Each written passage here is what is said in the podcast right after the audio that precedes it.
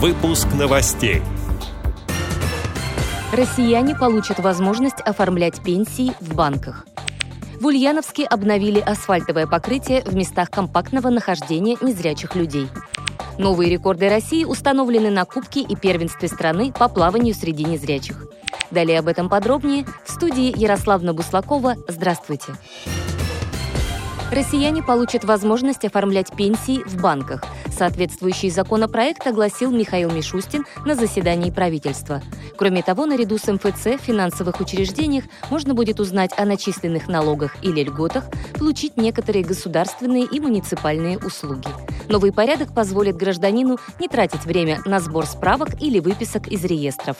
Вместе с тем особое внимание уделят защите персональных данных. Коммерческие и некоммерческие структуры смогут использовать полученную информацию только для предоставления конкретной услуги клиента. В Ульяновске обновили асфальтовое покрытие и установили тактильную плитку в местах компактного нахождения незрячих людей.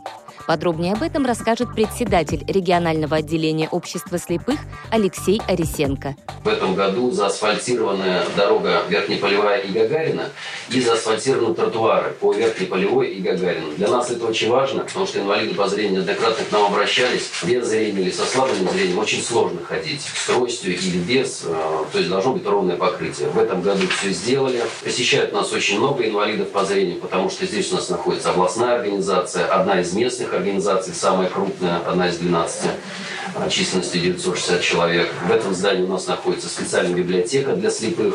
Также культурно-революционный спортивный центр, или как мы называем, Дом культуры. Инвалидов очень много приходит, приезжает.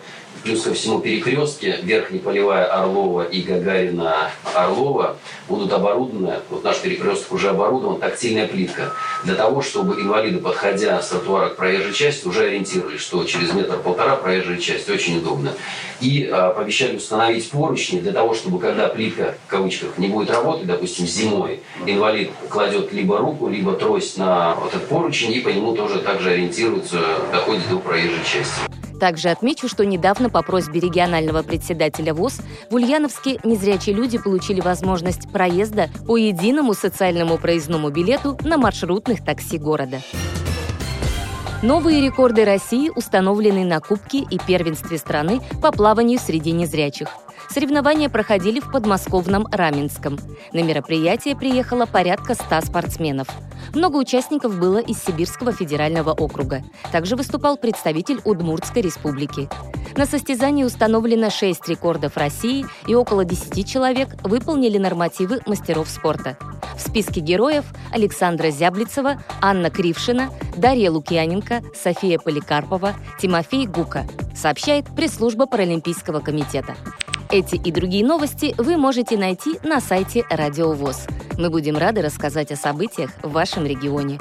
Пишите нам по адресу новости собака ру. Всего доброго и до встречи!